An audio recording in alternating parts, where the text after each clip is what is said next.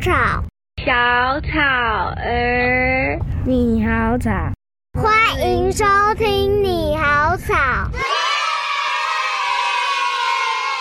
欢迎收听你好草，大家好，我是小草儿哦。那今天呢，我要来介绍的这个来宾呢，诶，我跟他认识有一点小奇妙，是透过我一个同学。那我这个同学呢，他有一天呢，他就因为他住在高雄，然后他有一天就跟我说，诶，我要上台北。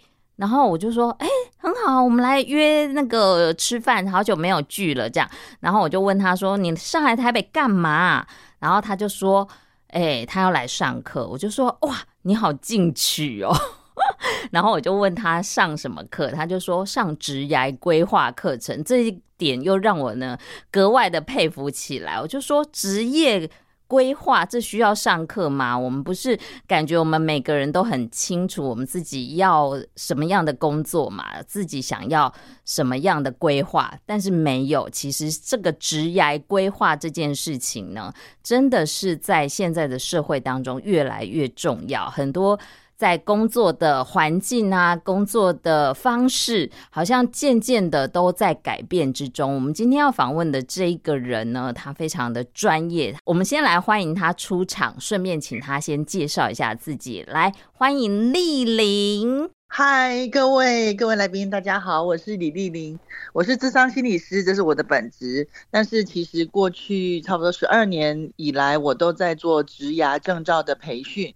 那这个呢是美国的一个呃职涯证照，叫做 GCDF 全球职涯发展师。那后来呢转型叫做 SCPC，就是国际职业策略规划师。那这个是我目前想要促进大家的生涯幸福的一个证照课。我在这边干嘛嘞？我当讲师，我当督导，以及我会带继续教育的培训。那我带出一群在产官学。好，在公部门啊，然后还有在呃企业界的人资啊，或者是学校的教授，或者职涯中心的这些老师们，让他们呢有专业的学习、专业的训练，他们更能够引领民众、求职民众，或者是学员，或者是在企业里面的员工呢，有一点一点的促进自己的生涯幸福的一些呃相关的能力。那所以我觉得这是我的天命，所以我也很高兴今天在。这里可以跟小草儿一起来讨论这件事情。我希望大家都能够好好的活着，快乐的活着。对，哎，职涯这件事情真的很重要。我们来先聊聊，从你刚刚的一段的介绍里面，我们先来抽丝剥茧一下哦。你当初为 什么对这个会有兴趣啊？为什么会想要学这个？话说从头哈，就是在差不多呃一九九九年那时候，我去美国读书的时候啊，嗯，那。那个时候因缘际会，我的实习单位有一堂课，我的督导给我一个任务，就是做呃 career planning online，就是线上的生涯辅导的课程，它是一个通识课。那我就跟他们一起做了这件事情，所以我要我当等于是当课程助理助教的意思哈，我要管这些所有的学生的作业啊，然后管系统啊，然后做任何的东西。然后相对于我系上，我在求学期间。我的硕士班，我的同学们，有些人做儿童治疗，有些人做任何任何其他的。我那时候就觉得说，我做这个好顺手，我觉得好好开心哦，生涯的这个主题觉得好开心哦。然后这个就在我心里埋下了一个种子。那在二零零三年的时候，我回台湾的时候，我考过心理师证照之后，然后我曾经在大学里面待过，高雄大学里面待过，我也曾经去高雄少年法院待过。那我有发现一件事情，就是说学生。或是少年哈，他们有时候对自己生活茫茫然的时候，他就是很茫然的前进，就是说哦，明天要期末考了，哦，明天要干嘛了，我就赶着应付过关，就是闯黄灯，呃，抢黄灯，就是我们所说的临时抱佛脚这样。对，他没有长远的规划，然后他不会看到一年以后的我，我想要变成怎样，然后我现在开始准备。有一些能力好的学生会，但是他不知道他自己为什么这样做。嗯，有些学生呢，连连看到远端的能力都没有，他就是被逼着一直往前走。对，然后甚至有时候是被逼着，然后是跟不上的，那就有点有点辛苦了。是，所以我就觉得，然后而且我有发现，在法院的时候，我在那六年哈带了三百个学生。嗯，那我拍拍手祝他幸福离开的那种，就是我算是心里面。有把握的差不多两百一十个，超过七成。嗯，这些孩子有一个共通点，就是他可以安定下来的原因，是因为他能够看到即将迎接我的那个小小的成果，或者是那个目标是什么，是，然后他就会为他努力，即使那个目标只是说。呃，我不要再被这个中辍生通报了，OK，这个是很好的。嗯、那我如何让自己不被通报为中辍生，不被路上的警察一直追着？哎，这是一个很好的一个目标，对不对？好，脱离脱离痛苦也是一个目标嘛，哈。那所以从这边一直往下走的时候，在我呃出来当自由工作者的契机，我那时候问我自己说，有什么事情是我会，而其他心理是不会的？嗯，那我要怎我要如何创造我的差异性优势？各位。这个其实就是所有人要去想的一个事情，就是即使你在公司之中，即使你是公务人员，你一定要都要去想说，在这个好像看起来很固定的环境之中，一定有一些是我会而别人不会的，我的差异性优势，你的不可取代性，对不对？对，嗯嗯，它不一定不可取代，但是它有差异性优势，好好好，就是因为这个差异性优势，使得你站在五楼而不是一楼，是，懂吗？但是但是有别人在八楼九楼啊，没关系，但是你在五楼了，嗯，那所以像小草儿的差差异性优势就是你在做这个 podcast，然后你你认识了好多的讲师，然后你有丰富的人脉资源，对，像这样都算哦，是，好，是，我觉得生涯这件事情很迷人，就是说一切都有可能，什么都有可能，那他只有想不到，没有做不到。所以，其实我觉得，呃，如果我们对未来，呃，有一些机动性，尤其像现在在这个 AI 时代，事情动得太快，那的确我们有可能想不到，但是。看看别人做得到的话，我们也可以稍微想一下，如果是我的话，我的可能性在哪里？诶，用这个问题去想的时候呢，好像有一些些小小的苗头就会跑出来了。所以我觉得，呃，我的想法是，生涯这是一个很奇妙的事情。如果你相信我用一个小小的开始，然后我开始慢慢的往前走，我可以慢，但是不要停止。好，我都这样讲，就是说你会累，我知道，改变是辛苦的，我知道。那我们慢慢的前进，你可以慢慢的前进，但是不要停在这里，这样子。嗯嗯。那那这样子的观点很适合大部分的亚洲的民众，因为坦白说，我们亚洲的文化之中，我们对于变化，对于可能失败，对于要付出努力，可是不一定看得到成果这件事情，其实是相当焦虑的。但是在欧美文化，他们他们比较不会这样，他们就说我先做了再说，然后这过程之中，什么学习到的，什么经过的，都是我的礼物，都是我的课题。我觉得这样子的宽广的心态其实挺好的。那我。超级希望能够把呃这样子的观点，在我的各式各样的课程之中带给我们台湾的不管是专业人士或者是我的学员们，这样子。没错，我觉得像你刚刚前面说的啊，我就联想到我以前的这个工作的态度，我觉得这跟年纪也有一点关系耶，就是。在早期我在出去工作的时候，那时候就是年纪轻，你真的就是比较不会去想未来，你就是好像像你最前面说的，我好像是跟着推被推着走的那种感觉。但是呢，我觉得我后来刚刚回想到我的后期、中后期的时候。会想比较多，会开始思想说：哎，我的工作是不是有人可以来取代我？我的差异性可以做到哪里？那我想问一下丽玲，是不是在你这个呃上课的学生里面啊，蛮多是比较年纪比较大一点的，才会有这样的职业规划，还是其实不一定？哎，我觉得这个有时代差异。坦白说，嗯，怎么说？来说这个时代差异，你看看像我爸爸那个年代，我爸爸如果还在的话，他现在七十四岁了。这个我爸爸那个年代，他们刚好，你你如果从这个世界的发展来看的话，我们走走历史观来看的话，一九多少？一九三四十年代，那个时候二次世界大战结束之后，是不是有一个婴儿潮？对，二次世界大战之后的婴儿潮，婴儿潮长大变成工作人力。变成生产力的这一代呢，刚好是我们台湾差不多六十几年次，我们出生这一代，好，所以我们的爸爸他们在工作的期间呢，刚好就是哎，这个战后婴儿潮啊，然后就战后百废待举啊，然后所以他们的工作跟着公司、跟着政府、跟着国家的政策一起在发展，那是稳定的状态，小树要长大。好，但是呢，现在呢，哎，我们这一代出来了之后呢，我们好好的，我们做我们的工作也可以。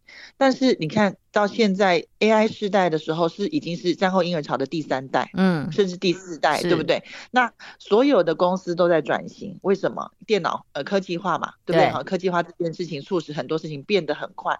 第二个，你可以想象，它如果是一棵树要长大，现在它老了。哎，他要不要分支出去？他要不要扦插？他要不要做育种？新的嫁接育种之类的都有可能。我们可以说，这个是公司在转型，世界在改变。那我们的人，我们长出来的种子就不一样。所以现在的孩子，他们根本就长在数位时代，他停不下来的。嗯，这些孩子他的基因里面就有电脑跟网络这件事情，所以他是停不下来的。他们。也因为有这么快的变动，所以他们对于变动的勇气跟接受度相对是高的。所以你会看到现在二十几岁年轻人在职场之中，他会说。我希望工作家庭平衡，我希望不要为了钱而工作，我希望在工作中可以持续学习，我希望能够有升迁的管道。然后呢，如果公司不栽培我的话，我就觉得这公司没没进步，这样子，懂我意思吗？哇，好成熟哦，这是已经是我们对，这已经是我们后期工作后期的想法嘞。是的，是的，所以我会觉得哈，江山代有人才出啦。是，没错。我我其实没有很悲观，现在只是说，如果我们的。求职者，年轻一代的求职者，他们是长成这样，嗯，那公司能不能给予相对的资源，把他们当人才，好，然后好好的去养育你的人才。你有一批好苗子进来，你好好的养他，他会，他跟公司一起长大。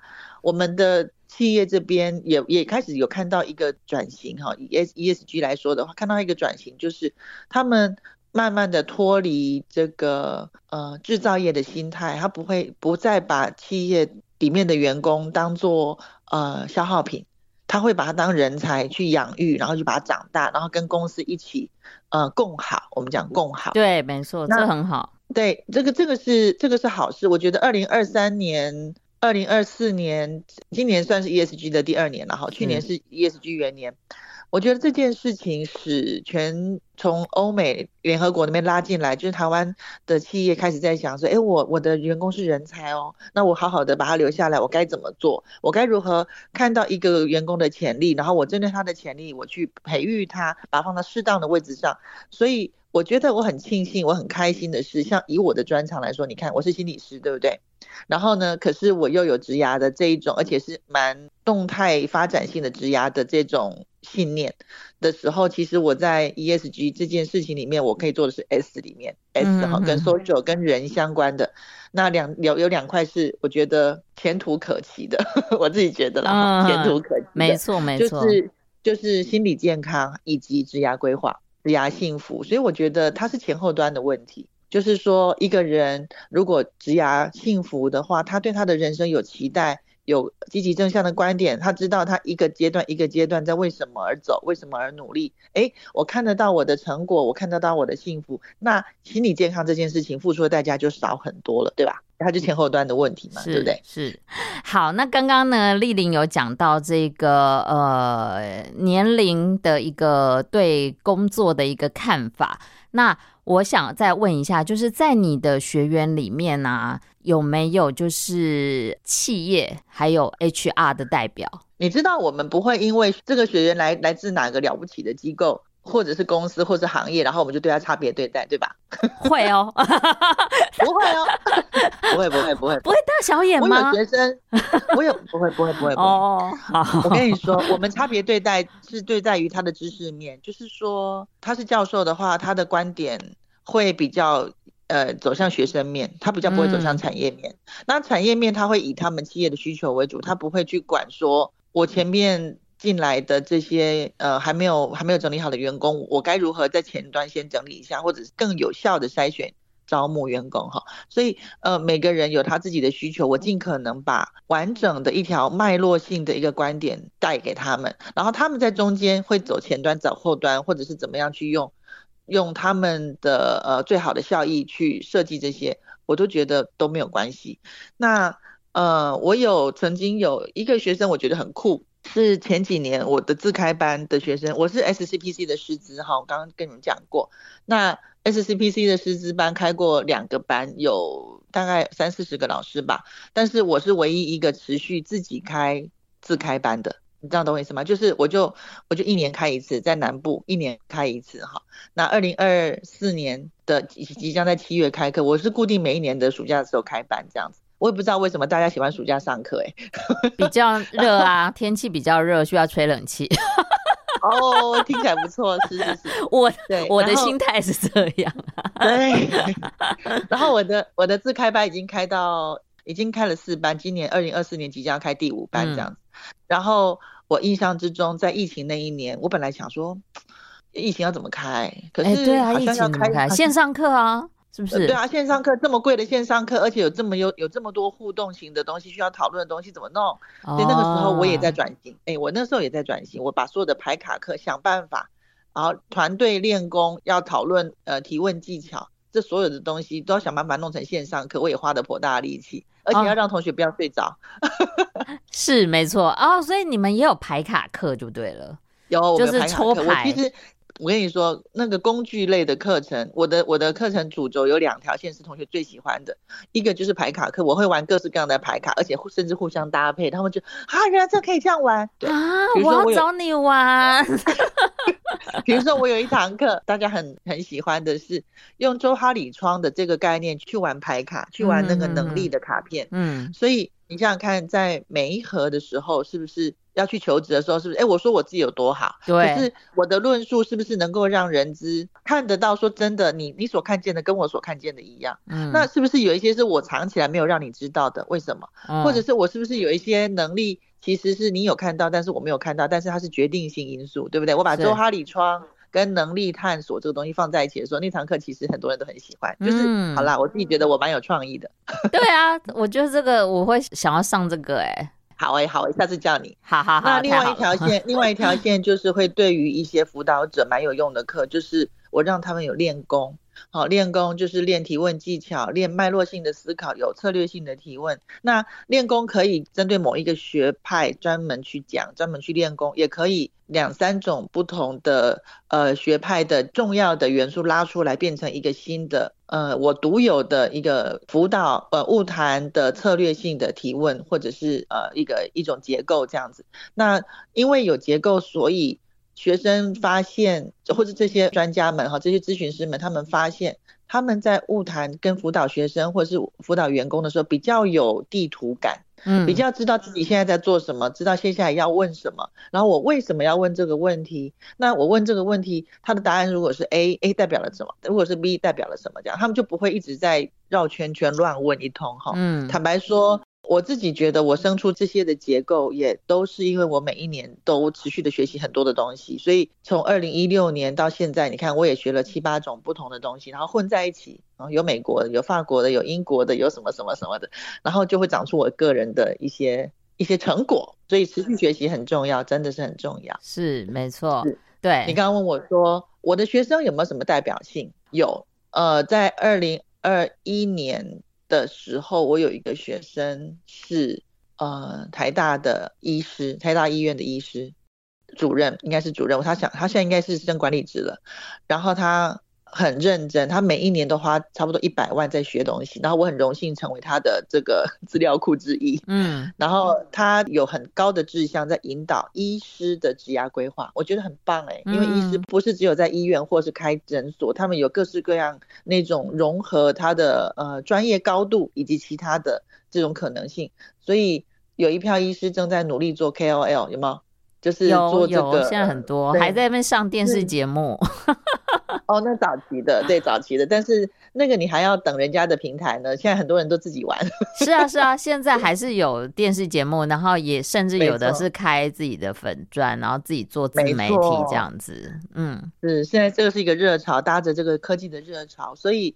呃，我觉得他是我印象很深刻的一个一个学员。那企业里面也有某某人管顾公司的董事长自己来上课，上完之后说：“哦，林老师，你的课好酷哦。”然后他带我回去做他的标案，或是做他们内部训练，嗯，什么之类的。那如果是公部门或学校的的咨询师来上课，哦，他们可能是各个劳动部各个分署，嗯、呃，或者是某某大学，然后他们来上课呢，他们可能就会在工作上跟我有合作这样子。所以我觉得，不管是第一线对民众、对学生的开课，或者是我在后端我去当培训，培训这些，呃，让这些咨询师、这些从业人员越来越成熟，我都觉得广义而言，它是一个海浪。嗯，它在推着生涯幸福的这这样子这样子的染色，你知道吗？可以想象它是一个幸福的粉红色或是橘色，他在推着这样子的一种染染剂一直往前推，然后尽可能的把它往前推，然后大家都做自己想要做的事情。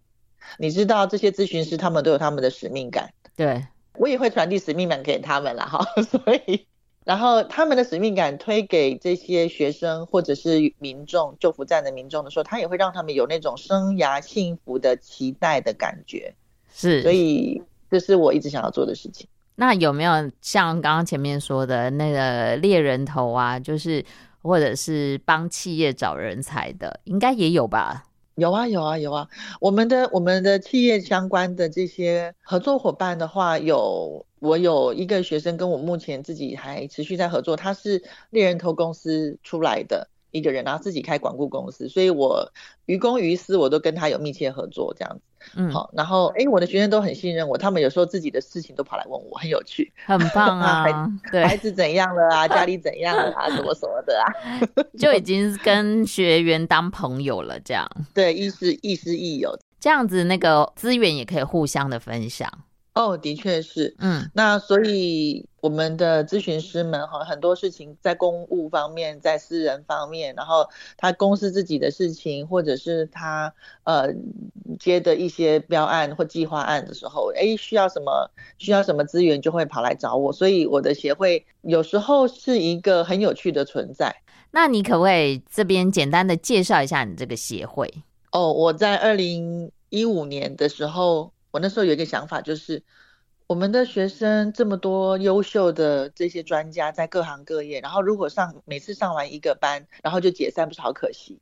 对，那只有我一个人是认识他们所有人，怎么可以呢？嗯，好，所以呢，我就组了一个协会。那经过了这个很讨厌的这些行政流程之后，在二零一六年，我们就弄了一个协会。呃，我们在高雄，哈，在是社团法人，呃，高雄市人才与人力发展促进会。那这个协会。的存在，基本上里面所有的人都是咨询师、哦、，GCDF 的咨询师，SCPC 的咨询师，或者是即将成为咨询师，先来跟我们玩玩在一起的这些人也可以。那对，然后呢，他们在里面哦，其实我没有认真写标案，我又不是管顾公司，嗯、然后我也没有认真的在。对，你这样讲好吗？没有，我我很我跟你说，每个人要清楚自己的定位。嗯，很好。对，我喜欢说实话的。对，对，我做的事情呢，是让这些学员彼此串联在一起。所以学校的老师他，他诶会员们哈，如果是学校的老师，他的计划案需要讲师。然后或者是需要咨询师来支援，哎，这边有人，我他就跟我讲，我来我来叫一下，有多少人是多少时间，什么时间去就去。嗯、那他有一些计划案是可以邀请我们去继续进修的，去进修的哈，去去上课的，像一些 design thinking 的课啊，我们去外面上多少钱啊。那可是学校老师办课程，我们去参加就好啦。像这样子资源共享，嗯、对，好，这是一个资源共享，资讯共享。我们企业最近在流行什么？好，然后呢，呃，公部门的政策现在怎么样了？好，这一类的，这一类的也是资讯共享。然后还有一个呢是社交平台，就是我们每一年偶尔三不五时办一下活动，除了会员大会之外，还有年终的活动啦。然后三不五时我也开一些继续教育的课程，免费的，好，嗯，然后他们就来上课，然后还可以拿拿他们的研习时数回去做学习时数的认证。那我也支援华冈他们。就是呃，证照总部他们在高雄呢开认证课程，所以他们就不用去台北上课，你懂我意思吗？嗯、对，学生不用去台北上课，我们在高雄在地上课，那你官方的课程在高雄开的时候，你不用花这个高铁啊、住宿啊什么的这样子，嗯、所以它是一个社交以及共学的存在，它不是说我协会为了要赚什么钱这样子，嗯，对，或者是我就这是为什么我刚刚很有意义啦，就是主要是帮助人嘛。对，然后是一个平台，大家互相认识。那我有这个活动啦，你要来不来你自己决定啊。嗯哼，很有趣啊，有一些学员他就是一直缴年费啊，一年才一千块。有些学员一直缴年费，可是他没有来参加课程，可是他就看着大家在那边玩，他就很开心。我说好好好好，你高兴也好，高兴。哎，既然讲到高雄，突然想到一个问题，就是北部南北的就业市场，以你来看有什么样子的差别吗？它的环境或什么都可以。你这个问题太可怕了，你应该去问劳动部的人，都是人资吧？没有，因为我想说你在那个在地的嘛，你现在是在高雄，那我们这是在台北的，会不会有一些不一样的地方？就你的了解，我跟你说，我觉得他呃，一个是步调的问题，哈，就是嗯，台北的企业以及员工的步调都快很多，这是当然当然对，没错。那高雄呢比较慢，所以。高雄比较慢，不见得是坏事，因为因为有一些产业快不起来，你懂我意思吗？有些东西它就是需要酝酿那个过程。可是高雄现在不是有很多那个科技园区注入？对，所以研发相关的，嘿，对，懂我意思。去走前端的，以企业来说，产销人发财，我都觉得这个生产研发这种需要磨一些呃时间跟下一些成本那种那种速度感，因为你知道企业本身就是一个高压的存在，但是外部当你下班之后，你的那个生活步调是慢一点的时候，你会身心会平衡一点点。对啊，我真的还是喜欢高雄啊。我等你下班了，在路上还是用跑的，很可怕。对，北部真的是身心灵不平衡。可是有些人喜欢，有些人喜欢。那呃，我曾经听过一个说法是，台北它速度很快，它自己成一个很独特的，类似台北城的存在，它不太跟外面的交流。所以我有听过有人说，就是出了台北，好像就是国外的感觉这样子。嗯，好，有人这样子说，所以我们才说自己是天龙国啊。也许是，我不知道。然后，可是我我们有从留学顾问那边听到一件事情，就是说出国的学生哈，其实中南部的比较多。哦，为什么？因为他们知道我们在环境中的资源不够的，所以我们有那个勇气跟那个企图心，是想要出去走走的。是。那如果我要出去走走，我干嘛去台北？我可以去国外去进修，懂我意思吗？对对对。那台北来说，你在地资源足够了。说真的，各大国立大学都在新竹以北，好不好？好，就是如果在台北就有各式各样丰富的资源，说其实会不会也养成孩子们在一个舒适圈里面？我觉得有有这个可能性，有这个可能，这个可能对对，所以我觉得它是一种不同的生活的一种态度啦，也不能说就业市场怎么样，它就是一种生活态度，是，然后会吸引到不不同的人，所以高雄的人会去台北工作，为什么？愿意挑战的，愿意有企图心去实现一些什么事情的，他就会去台北。嗯，那也有人愿意留在高雄，他觉得自己的想法，我接近家人呐、啊，然后是我喜欢这边的步调，我喜欢高雄的冬天，我希望你记得高雄冬天多么的舒服。嗯哼，二十五度暖洋洋的东阳，一点都不用。对。不用下雨，不用湿哒哒的，对不对？你不要再说了，这样我会思乡。本身小草儿也是高雄人，曾经，对 只是现在。我儿子上学，我儿子上学都只要穿一件 T 恤加一件，就是像背心那种 fleece 的背心，然后加外套就可以。到学校把外套脱掉，就这样子晃一整天。对，我冬天都是必须要羽绒外套，我才安心的出门。是，所以我觉得它是一个生活节奏的问题。所以我在美国的时候，我就会在 Sacramento 那种地方，我不会在 LA。LA 基本上跟台北差不多，我就跑到 Sacramento 去。然后那边我的同事啊，然后呃，他们的步调、他们的观念，然后那种生活态度就跟高雄很像。然后又是很风景明媚的首都地区，它不是政经，呃，它是政治中心，它不是经济中心。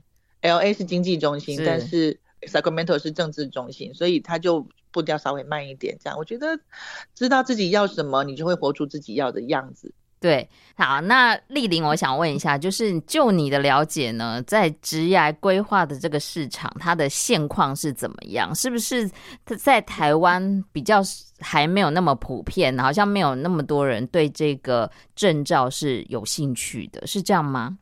你刚刚说的是职涯规划的市场，市场。对，跟你说，我觉得呃有两件事情，一个是职业规划这件事情，它是一种能力，它不是一个职业，它是一个你在某个职业之中叠加上去的一个好的能力，这样懂我意思吗？嗯，所以老师可不可以有规划的能力？老师本来常常都有规划的能力，他们常常在写计划案。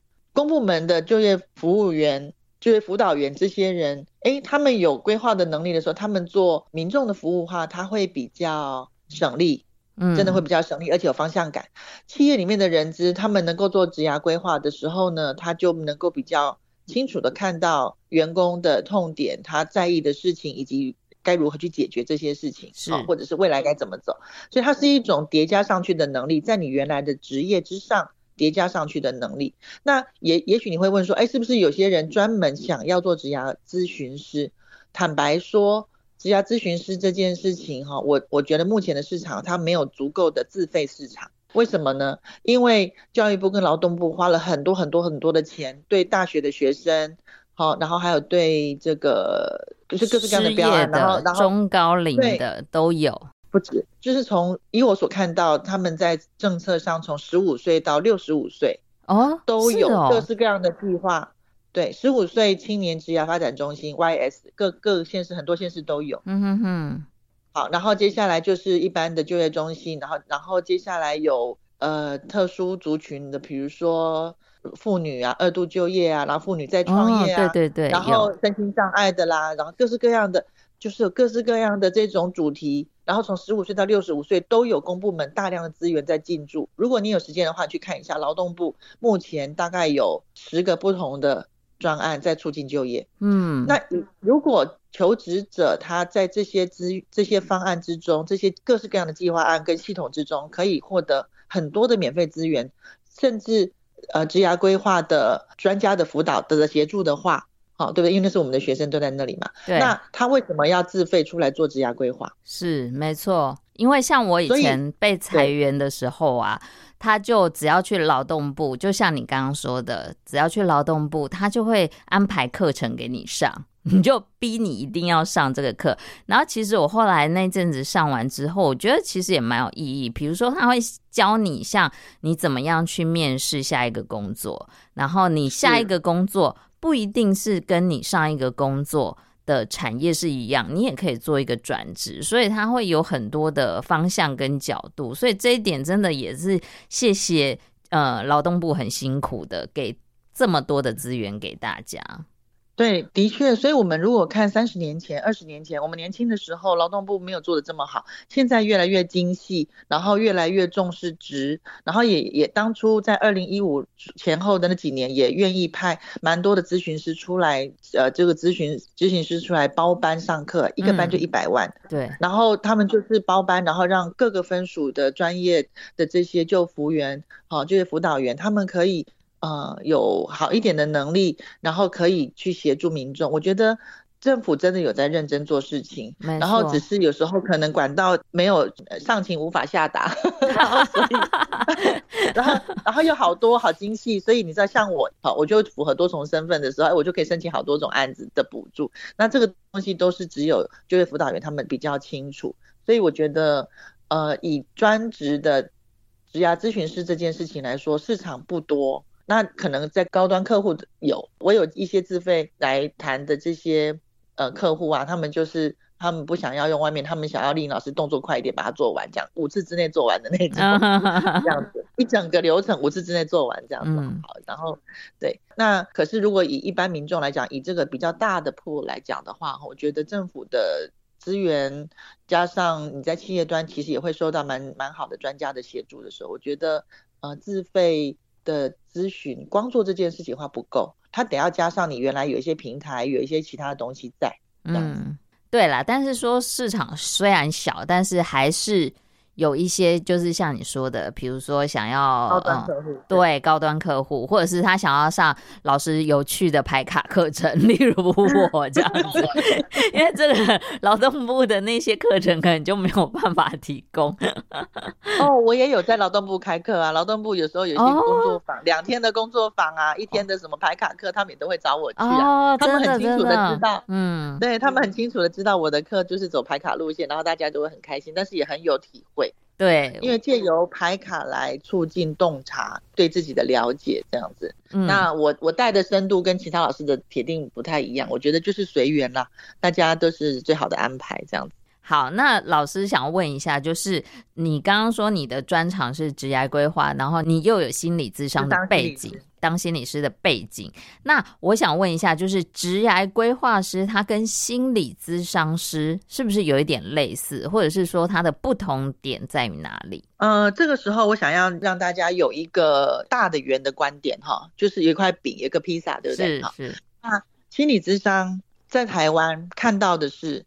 心理健康这件事，但是在国外的话，像 APA 美国心理学会，好，那个 APA 他把心理智商这件事情，心理健康是其中一个主题，职涯生涯是一个主题，犯罪心理学是一个主题，这样懂我意思吗？分得很细哈。对，它就是依对象跟功能的不同啊，依主题的不同呢，它把它分出来。所以我会说的是，咨商这件事情它是一种能力，但是你挑选哪一个主题，对哪一个对象来做这件事情，就是你自己的缘分。比如说呢，有些人特别会做家暴受暴妇女的那一种，有些人特别会做小孩，有些人特别会做早疗，那个六岁以前的孩子，有些人特别会做老人，有些人特别会做癌症的病人以及家属。好，有些人特别会做像我这样的植牙，那我算是在台湾做植牙，算是比较早又比较深的这样子。嗯、现在再进来的这些这些人，发现说这个事情很有趣，对，但是我觉得我算是比较早的，所以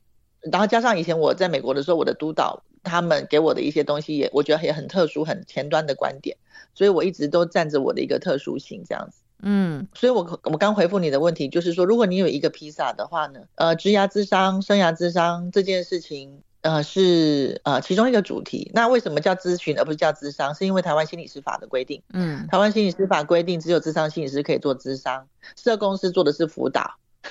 嗯，好啦，那那只是名词，辅导啦、咨询啦，都是名词上的差异而已啦。就广义的助人工作者啦，我觉得没有什么太大的差别。所以我觉得职业跟心理这是蛮重要。你先要先认识自己是什么样的个性，多认识自己之后，你就可以知道你比较适合什么样的工作。的确是，然后我我职涯一直在讲一件事情，叫做人境适配。这个在一九零零年那个时候，最早最早，他们就提出来，美国那边就提出来，就是说，呃，这个人境适配这个事情很重要。那你如果了解自己，也了解你的就业环境，或是了解外面的就业市场的时候呢，你去做了选择，就会比较聪明一点。对，我不能说一定是最好，但是聪明一点，你不会到一个别人说很好，可是你其实不适合。好，那样子的环境，所以呃，人境适配这件事情，它绝对跟职涯满意度、跟生涯满意度有很高的关系。好，这第一件事。嗯、那第二件事情是，人家会说，哦，你在二零二三年，你的二零二四年的还在讲人境适配。我说对啊，因为那是一个人的安全感、幸福感的一个源头，它是一个哲学观，它不是一个学派，不是一个方法。你找到你心所依归的时候，你心之依归，你就会觉得自己是开心的，是幸福的。它是一个哲学观，它真的不是一个学派。嗯，所以人尽适配，它是一个，我觉得是一个终极目标。那最适合你的是什么？没有人能够告诉你，只有自己知道，对吧对？对，没错。那老师，你在做这一个工作的时候，嗯、你做多久了？职涯这个主题吗？还是说教学培训？就是职涯，关于职涯这个主题，帮人家规划。两两千年开始啊！哇，我就我就在二十几年了。我在学校啊，在法院啊，我都在都从这个角度去带学生啊。嗯，那你的这个平常的压力大吗？你有什么舒压管道吗？我的舒压管道吗？听音乐吗？哦，泡澡啊，泡澡是不是？是 哦，这很舒压。对，这个时候我们要去想一件事情，我也可以跟大家分享我的泡澡这件事情。我一直在想。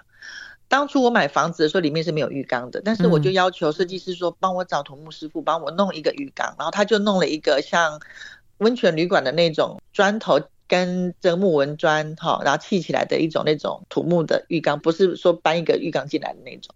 好，那这个浴缸呢，我在弄的时候一定就会有人碎碎念，他就说你花一个浴缸花了五万块，然后家里还要找土木师傅弄，你刚才在干嘛？这样，然后他就说我又不会，又说又不会泡澡，干嘛要浴缸？我说。不对哦，是因为没有浴缸所以不能泡澡，而不是没有不会泡澡所以不用浴缸。我说这是逻辑问题。嗯，所以你想想看，我们从职涯来看，不是也是这样吗？是，对不对？因为你没有这个能力，所以你做不了那个工作，而不是说你你不喜欢那个工作，所以你不要培养这个能力。有时候我们会被我们眼前的现况去限制了你的想象力，限制，对对，没错，对，限制你想象力，而且你不相信自己做得到。可是其实你建了一个浴缸就可以泡澡啦。嗯，然后我有朋友，我有同我有学生在台北住那种小小套房，他的浴室真是有够小的，他买了一个那种。桧木的小的那种立桶，嗯，有没有那种？有，我知道，我知道，对对对，就像日本那种，嗯，对，嗯，那甚至你不要快木的，你说我要能够收纳的，OK，现在有人出软式的，就是你可以收起来的，折一折收起来，像一个行李箱那么大而已。但是你需要的时候把它打开，装满水，哎，它又可以是一个浴缸了。所以啊，我觉得只有想不到，没有做不到，很棒。从那个泡澡，我们可以体会到，我们可以领悟到人生。当然，当然。好，那老师有那个好奇的问老师，老师有追星过吗？有喜欢的偶像吗？嗯，好，我年轻的时候我是喜欢小虎队，哎、欸，跟我一样，机长，机长，机长，Give me five。那你有你有看过那个货柜演唱会吗？没有，我也是没有，因为我当时候在南部用功的读书，没有办法北上。好，我们我们我们我们不要再讲他们了，这些都是老男人了。哎哎哎，干嘛这样子？我也都欧巴上了，好不好？我们是要从我会问这个，等于是小草儿的必问题。对，因为我觉得说，其实从偶像你可以去更认识这个来宾，你知道吗？嗯、就是你会知道，我知道，对，你会从。他为什么会喜欢这个人？去更了解这个来宾他的个性。所以呢，如果现在好，如果回答这个问题，我如果我可以很 proud、很自豪的告诉你说我喜欢哪个明星的话呢？我觉得是张惠妹。我跟你说，为什么喜欢张惠妹？对，她在还在五等奖的时候，那时候我们就都在听她唱歌。然后她曾经第一次在五等奖五度四关的时候被刷下来，然后从头再来，有吗？嗯。你知道这件事情吗？然后我年纪小，还没看到那个部分。要命！好啦，真讨厌。我是我是姐妹才开始认识他的。哦，好，你比较晚。哎，对。他在他他，因为我我爸爸妈妈是台东人，所以我们那时候觉得哦，这个女生唱歌好厉害。后来发现她是台东人这样子。嗯。那可是我印象深刻的是，那时候我好像高中的时候吧。我想不起来我几岁，但是我还那时候还住在家里，因为我我到台北读大学，所以我记我印象中那时候我们晚上吃饭的时候就在听他唱歌，然后很着急的说他这次能不能够过关。哇！但是他在五度四关的时候过不了，然后被刷下来，从头再起的时候，然后我想哇，好了不起哦，多少人就放弃了，没错，哎，对对对对。对然后五度五关这不容易，没对不对哈？他第二次他终于五度五关了，嗯、然后跟跟这个张小燕他们签约，然后接下来他就红了嘛。那基本上他的他的我好像有去听过他的演唱会，嗯，我应该有大学的时候，嗯，然后后来他的音乐啊，就是我就跟着听，那我有发现他的一些转变，但是我我很欣赏的是早期的他。就是他非常的努力，然后一心一意的做自己最喜欢的事情，然后不计代价的往前冲，这样。没错，这个就是我们要学习的精神。为什么他会一直红下去？其实就是都有他的原因在的。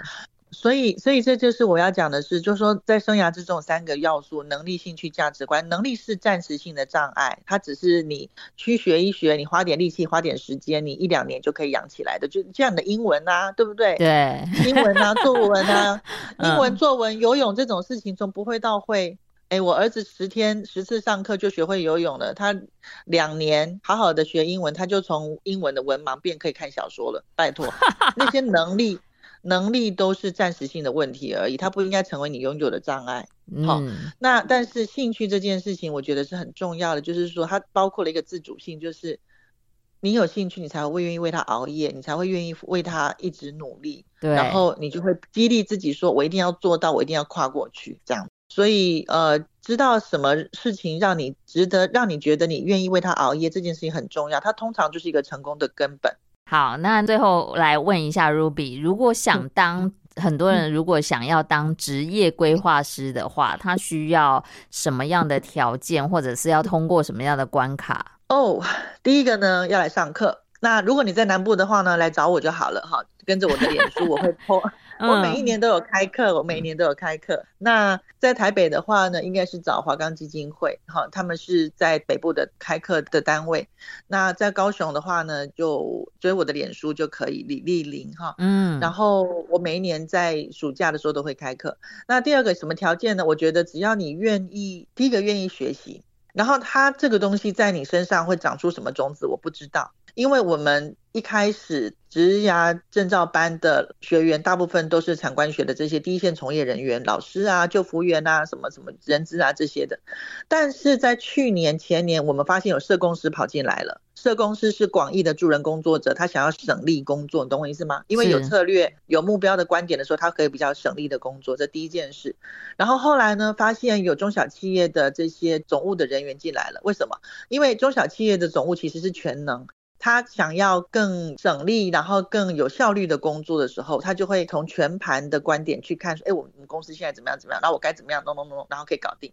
他有这些，而且而不是在一个平面上打转，哈，所以。我教出来的职涯咨询师，他们都会有一种比较高端的观点，好像你在站在五楼看下面，然后你就知道说，哦，那边在挖洞，那边在塞车，这种你有这种观点的时候，事情就好解决，真的比较好解决。二零二三有一些学生从产投班那边发现说，欧林老师课好有趣哦，然后他就跑来上证照班，哈，然后也有那个设计师在这个广告公司做了蛮久的时间，哈，当主管了，可是觉得哦，我累了，我不想在这一行，然后就跑出来。然后现在呢，他就很高兴说，在广义的助人工作者，就职涯咨询师这一块里面，哈，会设计的人太少了，他有他的独特亮点。